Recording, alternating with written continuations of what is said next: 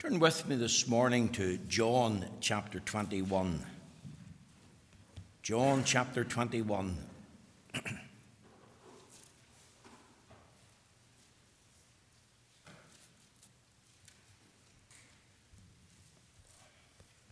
we're going to read from verse 15.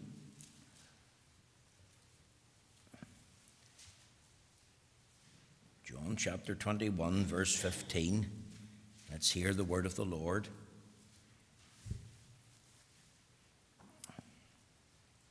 If you found the place,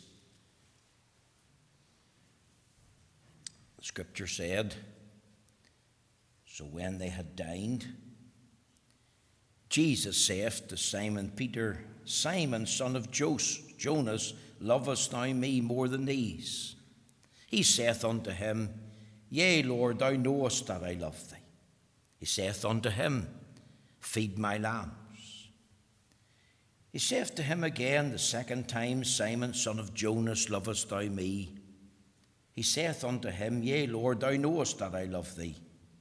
He saith unto him, Feed my sheep. He saith unto him the third time, Simon, son of Jonas, lovest thou me? Peter was grieved because he said unto him the third time, Lovest thou me? And he said unto him, Lord, thou knowest all things. Thou knowest that I love thee. Jesus saith unto him, Feed my sheep.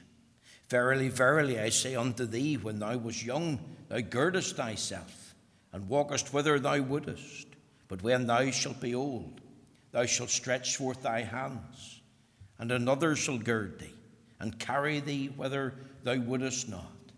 This spake he, signifying by what death he should glorify God.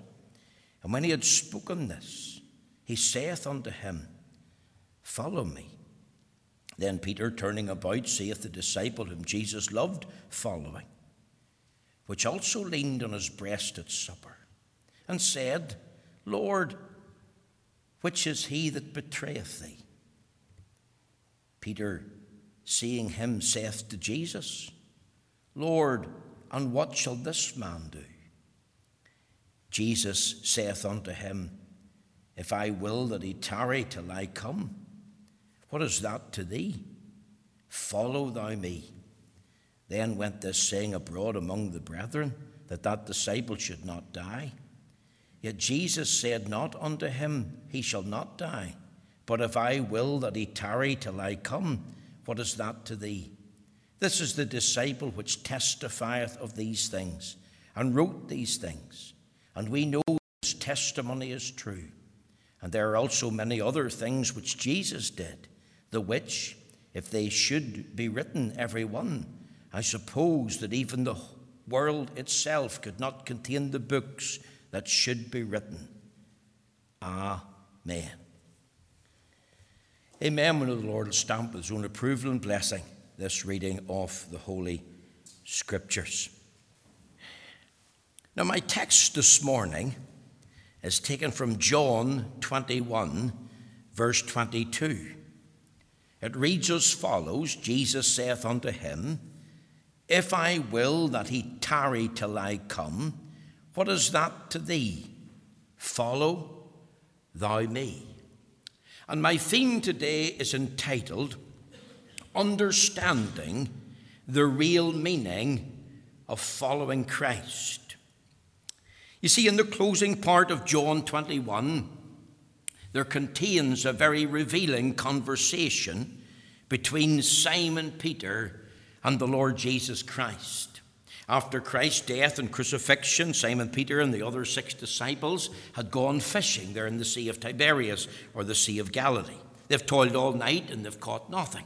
As the morning dawns, the risen Lord Jesus appears to them on the seashore and he asks them this question Children, have ye any meat? And of course, they answer no. He instructs them then to cast their net on the right side of the boat. Despite not recognizing immediately it was the Lord Jesus, they obey his voice. Soon the net was full of fishes, so much so that they had to come to shore. And as I've said, this is at the seashore of Tiberias. And here's a wonderful miracle. And this miracle, of course, paved the way for them having breakfast with Christ on the seashore. So you can picture the scene now. Think of these disciples sitting round the fire. They're eating bread and fish that's been provided by Christ for them. He is graciously and wonderfully ministering unto them. And of course, he pays particular attention to Peter. He does three things in relation to Peter. There's three parts to this conversation. Three times he asked Peter the question, Lovest thou me? I believe that Peter humbly and honestly answered and professed his love to Christ. The Lord Jesus then told him, secondly, to feed my lambs and to feed my sheep. Now, wasn't that wonderful news for Peter to hear? Peter, you have a future after all. Peter, Peter, you, are, you have a ministry that I want you to fulfill for me. Peter, your failure and denial towards me, well, well, it's not final. Peter, I've a work for you to do. This was a word of restoration. How gracious and how merciful the Lord Jesus is. Isn't it wonderful that He puts up with our failures, our backslidings, puts up with our sin, and deals with us gently and graciously to bring us to the place where we will declare our love for Him? You see, those that would serve Christ must love Christ. And Peter's denial of Christ a few days earlier with oaths and cursings, Peter's now discovering that Christ has mercifully forgiven him. The other thing that the Lord Jesus did with regarding Peter was not only getting him to profess his love for Christ and speaking to him about his future ministry for Christ, but he dealt with him regard his personal walk with Christ. If you look at our text, it says, Follow thy me. Peter was instructed in the verse 19, Follow me. Peter is told by the Lord Jesus at the end of your life, you're going to face martyrdom. You're, going to lose your life for the sake of the gospel. And twice in this conversation, he, he repeats to Peter the words, Follow me. Now, I want to ask you this morning, what do these words mean? How significant are, uh, and important are these words when you hear them? How important and significant were they in the life of Peter? You see, I believe there was not just a, a, physical dimension to this, but I believe there's a deeper spiritual dimension. I, I believe these words are, are full of meaning. And I've been asking myself all week what do the words follow me really mean, Lord? So that's the sermon this morning. Let's try and understand the real meaning of these words following Christ. Now, I have three things I want to leave with you. First of all, there's a precept to be obeyed. You see the words, verse 22, follow thou me. This is what we call an active imperative verb. A verb's a doing word, young people. Think of the word follow. It's active. It's in the present continuous tense. But it's also an imperative. In other words, it means the Lord Jesus is commanding a particular course of action for Peter to engage in. This is not something that Peter's passive in. It's not an optional extra. It's not a mere suggestion. It's stronger than an invitation to come. This is an action. This is a, a duty that Peter's to engage in. If I could put it this way, this is a, a present precept. You think of a captain or a major in the army he says to the soldier, Come here. He says to another soldier, Do this. He says to another soldier, Go here. And what does that soldier do? He says, Yes, sir. So think of the, the captain soldier relationship. In other words, it's his duty and responsibility to obey the command of his superior officer. And in the Christian life, The Christian life is a life of following Christ with a deep sense of duty, something that he does now, something that's ongoing, something that's on a daily basis, something that's forever. Oh, that we could grasp that.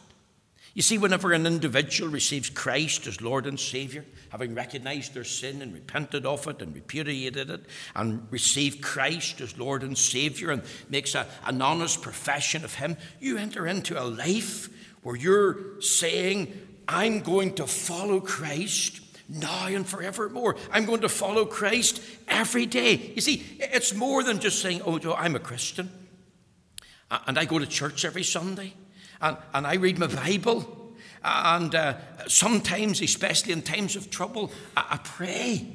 No, no, this is more than that. This is a, a present, daily, now and forever following of Christ. One of the old Puritans says a man cannot be a true Christian and not follow Christ. You see, that's something that's foreign to the Bible. I'm a true Christian, but I'm not going to follow Christ. I'm not going to listen to him. I'm not going to do anything he tells me to do. Well, well that's foreign to the Bible. You see, haven't we so many today in Christendom, in the religious world, and they claim that they're followers of Christ, but they don't understand what the words mean. They haven't first have grasped that this is a, a present precept. This is a, a, an active imperative. I want you to understand also that that's a personal command. If you look at our text, look at it carefully, it says, Follow thou me. Thou is emphatic. Follow thou me. It's a word for Peter as an individual. Peter at this time has been distracted because he's been thinking of John. He's been looking at John. He's been asking, Lord, what about this man? But the moment he started looking at John and talking about him, he wasn't looking at Christ. You see, he sees John following. And he wants to know what the Lord's will is for John. So he's distracted. He's got his eyes of Christ. And the Lord saying to him, Follow thou me. You, Peter, you personally. Forget about John and what my will is for John. You make sure that you, as an individual, you follow me. Isn't it true that so easily we can get distracted from following Christ? Isn't it true that many of the little things in life, even the lives of other believers, can get us distracted so much so that we take our eyes off Christ? You know, it doesn't take much to distract us. Isn't this really sobering? So much so that the Lord has to repeat this command because Peter has forgotten already what he's heard. Follow me. And the Lord Jesus has to come a second time in verse 22 and says, Follow thou me. Peter, I'm addressing you. It's so easy to get distracted of what other disciples are doing, what other disciples are saying, where other disciples are going. We get our eyes in them, we, we judge them, we speak out uh, either to them or against them, and we forget this. Who am I that judges another man's servant? To his own master he stands or falls. Peter's asking, What is the Lord's will for John? And the Lord Jesus is saying to him, Forget about what my will is for John. Concentrate on what my will is for you. See, in a sense, the Lord Jesus is rebuking Peter gently. And he reinforces by repeating the command. It's very emphatic. Whatever my will is for John has nothing to do with you, Peter. It's not your concern. Your duty and obligation is to follow me. What's my will for you? Notice also, this is a very precise precept. Think of the word me. Follow thou me. Not your dreams, not your ambitions, not your plans, but me. See, the first great duty of every true believer is to have Christ at the center of their life. Philippians 1:21 says, "For me to live is Christ, and to die is gain. See, the first great duty of every believer upon his profession of faith in Christ is to follow Christ, to, to live with their eyes on Him, to live for Him, and do it on a daily, ongoing, now and forever basis. Not, not, not their eyes on the church leaders. Remember, church leaders are only men at best, and the best of men will let you down and fail you. Uh, certainly don't get your eyes on the preacher, because, and this preacher in particular, because remember, he fails too. Don't fill your mind with the notions and ideas of some great author. Don't fixate yourself with some new spiritual fad or fashion. Get your eyes away from church leaders, away from preachers, away from authors, away from televangelists and special spiritual fads and fashions. Get your eyes in Christ. Live to follow hard after Christ. Certainly don't put your trust in other men, however good they are. Don't ever allow men to be put in the place of Christ. So here's this very present, personal, precise precept. And it's not just addressed to Peter, I believe it's also addressed to us, to every true believer this morning. Isn't it true that we can often drift in a spiritual sense? Isn't it true that we can often wander away spiritually? Remember, we're sheep. And Christ is our great and chief and good shepherd. And as his sheep, we're meant to hear his voice and obey him. And yet the truth is, we're prone to wander. We wrestle with inward remaining sin. We've got the pull and lure of the world. We've got the devil hot on our heels who, who, who's out to, to, destroy and mar and, and wound our testimony. And when we're wandering, we're not following hard after Christ. We're certainly not following hard after Christ in the way we've been instructed. We're not following hard after Christ in the way we ought to. We're not following hard after Christ in the way that we once did. See, remember there was a time in Peter's life when he followed hard. There was another time in his life when he followed afar off, when he denied Christ with oaths and cursings, when he warmed himself at the enemy's fire.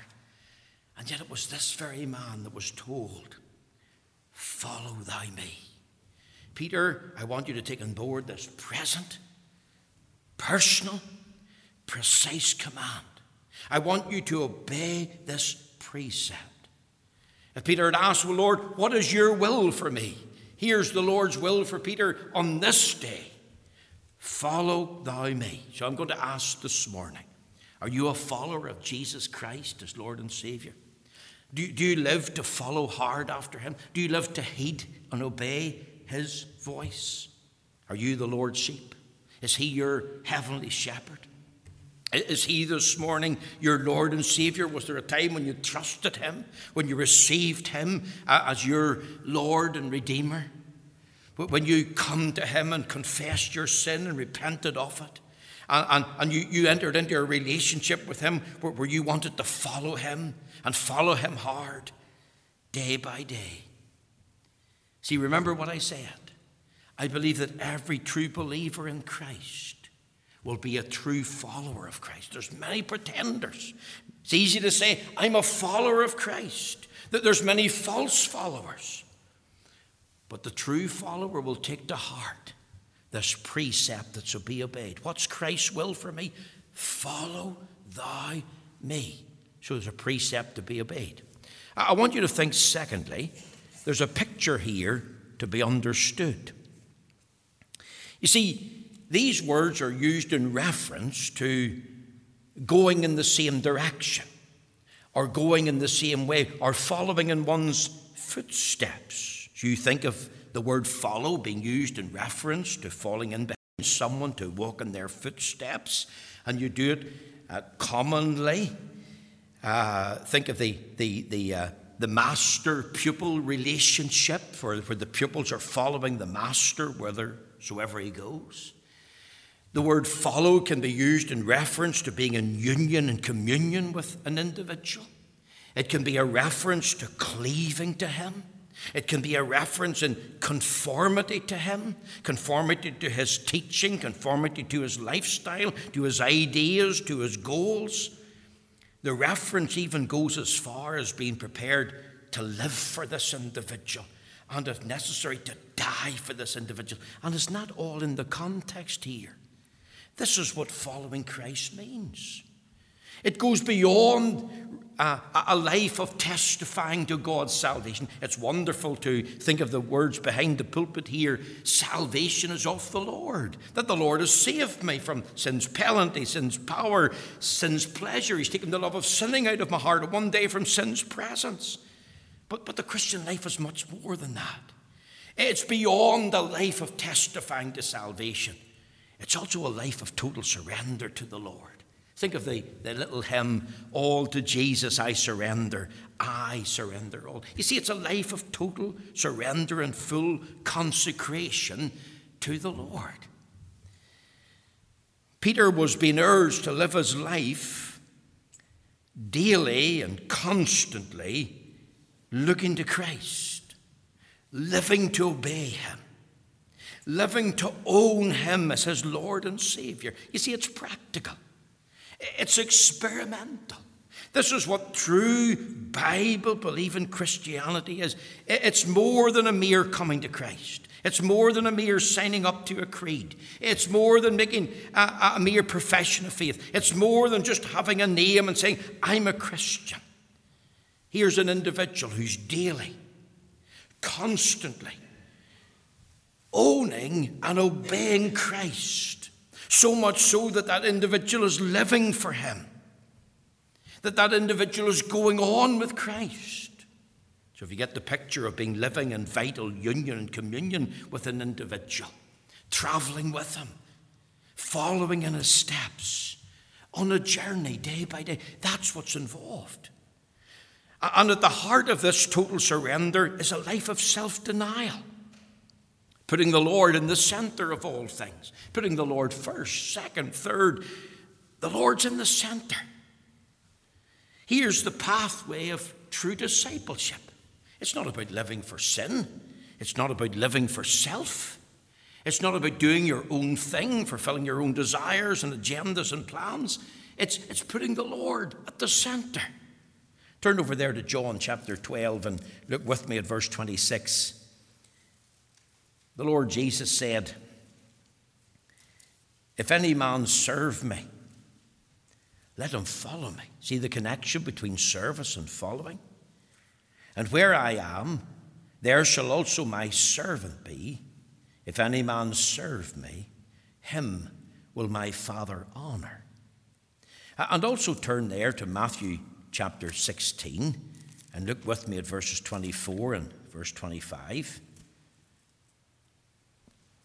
Then said Jesus unto his disciples, If any man will come after me, let him deny himself and take up his cross and follow me. For whosoever shall will save his life shall lose it, and whosoever shall lose his life for my sake shall find it. You see, that's the teaching here. Here's what every true follower of Christ must do he must utterly deny himself. He's saying, I have no righteousness of my own. I'm looking to Christ. So I abandon all claims to self righteousness. I have no rights of my own. I, I, look to Christ. I'm not going to insist on my rights because I belong to another. I, I have no rest of my own.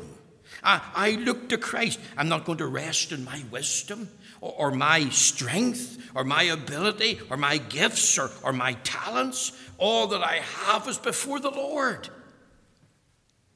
Now, this life of self denial, I confess it's difficult. It's not easy.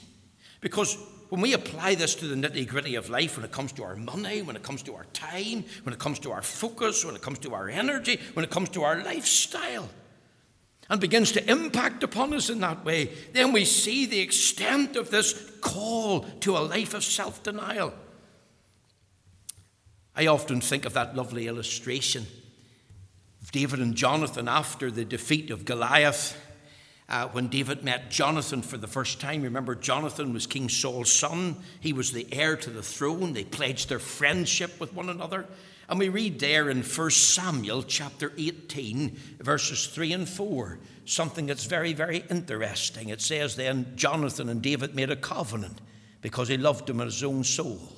And Jonathan stripped himself of the robe that was upon him and gave it to David and his garments, even to his sword and to his bow and to his girdle. Could, could you get that picture into your mind? Jonathan, the king's son, heir to the throne, takes off his royal robe, gives the bow and arrows to David, says to David, Here's my sword, here's my princely girdle. And he's giving them all to David. He, he, he's surrendering all claims to the throne. He's saying to David, I'm not worthy to have these or to wear these. He gives them all up to him. These mean nothing to me now. I'm your friend, I'm your servant. And you see, it was Richard Baxter, the great Puritan preacher, that says there has to be a renouncing and a disowning and a forsaking of self to live for Christ. So it's more than just testifying to salvation. What's involved in a total full surrender as we consecrate ourselves to the Lord is living a life of self denial. Turn over there to 1 Corinthians and look with me at chapter 6. Remember what Paul says in 1 Corinthians 6 and verse 19 and in the verse 20? He said this What? Know ye not that your body is the temple of the Holy Ghost, which is in you, which you have of God, and ye are not your own? For ye are bought with a price. Therefore glorify God in your body and in your spirit, which are God's. And if you're in Christ and want to live for Christ through the strength of Christ, then as a true follower of Christ, you will learn to deny yourself. It's vital. It's fundamental. It's a necessary part of the Christian life. You see, there's a Christianity abroad today that seems to be tailor made to suit people's particular lifestyle, to allow people to be comfortable in their sin, to, to live a life of, of self indulgence so they can do what they like with their own time on a Sabbath day or any other day, uh, to do what they like with their own talents to do what they like with, with their money. And, and they refuse to live a life of self denial. But remember, Jesus said, If any man will come after me, let him what? Take up the cross. Let him deny himself and follow me. If there's a connection between service and following Christ, there's a connection between self denial and following Christ. Remember, the Lord Jesus lived a life of self denial. His birth, his sinless life, his atoning death, were they not all acts of self denial? Do we not read in Philippians 2 those lovely words? He humbled himself. This is what Christ did for us. He was born for us. He lived a sinless life for us. He died an atoning death for us. He rose for us. And should we not, in light of his acts of self denial, learn to put Christ first? Is Christ really anything to us? How much do I value him?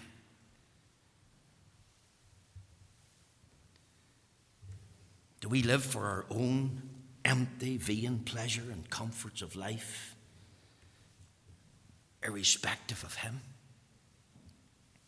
You see, it, it, it's a life. Here's the picture now. I want you to understand this. It's a life of testifying to salvation. I've been bought with the precious blood. It's a life of total surrender. I'm going to live a life of self denial unto the Lord. Could I tell you, thirdly, it's a life of total submission to Christ. He's the heavenly shepherd. I'm his sheep. Jesus said, My sheep hear my voice, and I know them, and they follow me. You see, someone who's following Christ will want to live to do the will of Christ. And they'll recognize Christ's authority over them. So if Christ says go, they go. If Christ says come, they, they come. If Christ says submit, they, they, they submit. See, remember, you can't have Christ as Lord and Savior.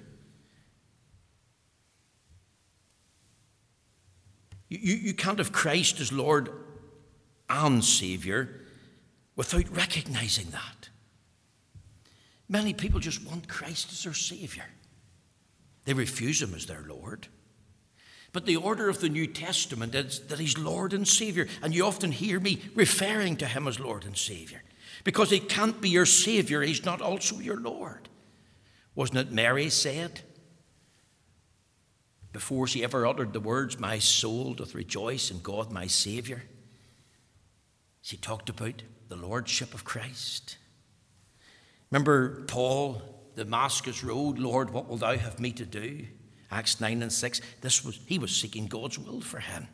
He recognized that God has a work for him to do, that God had a word for him. Think of Acts six 16, 16 and 31. Believe in the Lord Jesus Christ, and, and thou shalt be saved. You see, following Christ really means part of it is obeying his word, listening to his voice in all things regarding the Sabbath, regarding salvation, regarding sanctification, regarding surrender. It's listening to Christ. Could I also point out that it's a life of truthful service? The Lord Jesus was the greatest of all servants. The Bible says he went about doing good. Peter's been told here, feed my lambs, feed my sheep. It's simple, and yet it's so profound. Peter, I have a ministry for you to do. I want you to do good to all men, the children, the, the, the men and the women, especially they of the household of faith. You can exercise a ministry. You can do good to other people. You can help them in long life's journey. Here's a ministry all in itself, helping people. And in do so, you're following Christ. Christ fed the hungry. He healed the sick. He comforted those that were bereaved. He taught people. The Bible tells us he gave his life a ransom for many. He came to seek and to save that which was lost. You see, he served in all these ways. You could be a lawyer. You could be an accountant. You could be a doctor. You could be a carpenter. You could be a plumber. And why are you fulfilling that role? Well, you could say, well, that's the Lord's will for me. And you'd be absolutely right. But re- recognize that in these particular professions and all professions, it's not just these ones, you're there to serve Christ. And you're there to use your position to help others, to, to tell them of Christ that they need to be saved, to, to teach them the Word of God, to, to, to have a word of comfort if they're in need, if, if they say to you they're hungry, to help feed them, and so on and so forth. You see, it's recognizing it through this job, whatever it is a lawyer, a plumber, a accountant, a doctor, a carpenter. I'm there as a servant to Christ to help to serve other people. And that's the ministry here. It's a, it's a life of truthful service. If we're following Christ, we will want to help others. We will have a love for people. We'll be willing to help and assist others in time of need, and we'll be doing it as unto Christ. And I think we've lost sight of this. I think we need to rediscover this because this is part of service. It's not just about full time service. A preacher or a missionary can be called to full time service, and that's wonderful. But in your profession, whatever your job is, you can be there to serve Christ as you use your position to help others. And it's only possible, of course, through the strength of Christ when you're united to Him. Not only is this a precept to be obeyed and a picture to be understood, but let me say this in closing. There's a price to be paid. Follow thou me. You see, in the context, the Lord Jesus was saying to Peter, You're going to have to follow me to death, Peter. You're going to have to follow me to martyrdom. See, remember, he says here in verse 18, if you look at it, Verily, verily, I say unto thee, when thou wast young, thou girdest thyself. That means you dressed yourself and walked whither thou wouldest. Notice the rest of the verse, but when thou shalt be old, thou shalt stretch forth thine hands. In other words, he's, he's probably in handcuffs or his hands are bound. And another shall gird thee. In other words, he'll, he'll be dressed and carry thee whither thou wouldest not. Notice verse 19 this spake he, signifying by what death he should glorify God. In other words, it's a reference to Peter becoming the prisoner, Peter being bound and fettered, Peter facing trial, Peter being sentenced to death. Peter being taken to a place where he would rather not go. Christ is telling him here how he's going to end his life. This is my will for you, Peter. And of course, 34 years later, Peter was crucified upside down. His wife was forced to watch, and he encouraged her by remembering the example of the sufferings of the Saviour. And he died, Clement says, the bishop, having a firm hope and assurance of heaven. Peter, there's a price to be paid if you follow me. There's a cost to being a true disciple.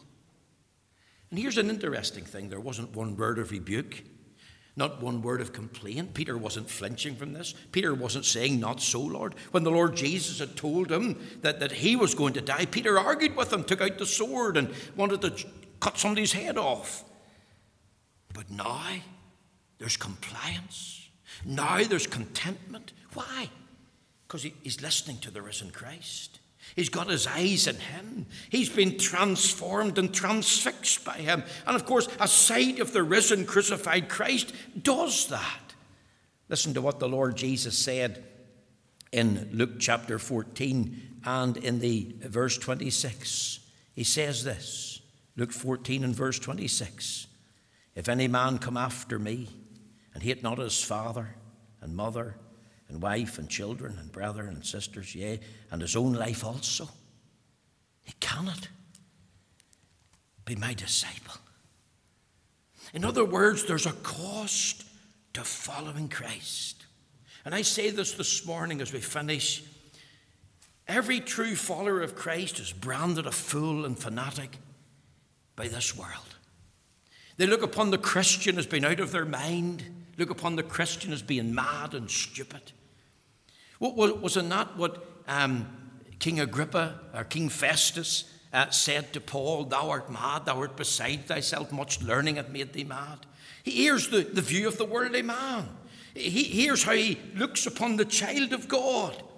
Those that say abortion is murder, those that say homosexuality is a great sin, those that say that defrauding the taxman is stealing. Those that say that um, breaking the Sabbath is breaking the law of God. Those that teach that children ought to obey their parents and the Lord. Those that say that adultery and fornication and gambling and drunkenness is all sin. Those that believe that God is and that Christ is the only Savior of sinners. We're looked upon as individuals of a different planet. We're looked upon as those that are mad out of our head. And then to add into the mix, say, well, we go to church on a Sunday and we, we, we have a prayer meeting and we give some of our tithes and offerings toward the work of God and we say no to this sin and this sin because we love Christ. You see, there's a cost to following Christ. But you know the biggest cost of all? The Lord Jesus said, What shall it profit a man if he gains the whole world and lose his own soul? And those that refuse to follow Christ, that's the price that they will pay the loss of their own soul. Do you value your soul? Do you value the time that God has given you? Then I commend to you this precept that needs to be obeyed. I commend to you to try and understand this picture. I'm professing salvation. I'm going to live a life of full and total surrender to the Lord. I'm going to live in submission to Him and His Word. I'm going to live a life of service unto Christ. And by the grace and help of God, I'll pay this price that needs to be paid to the honor and the glory of the Lord. I commend this word to you this morning. I pray the Lord will bless it to all who have heard it, not only here, but those online, and use it for His glory.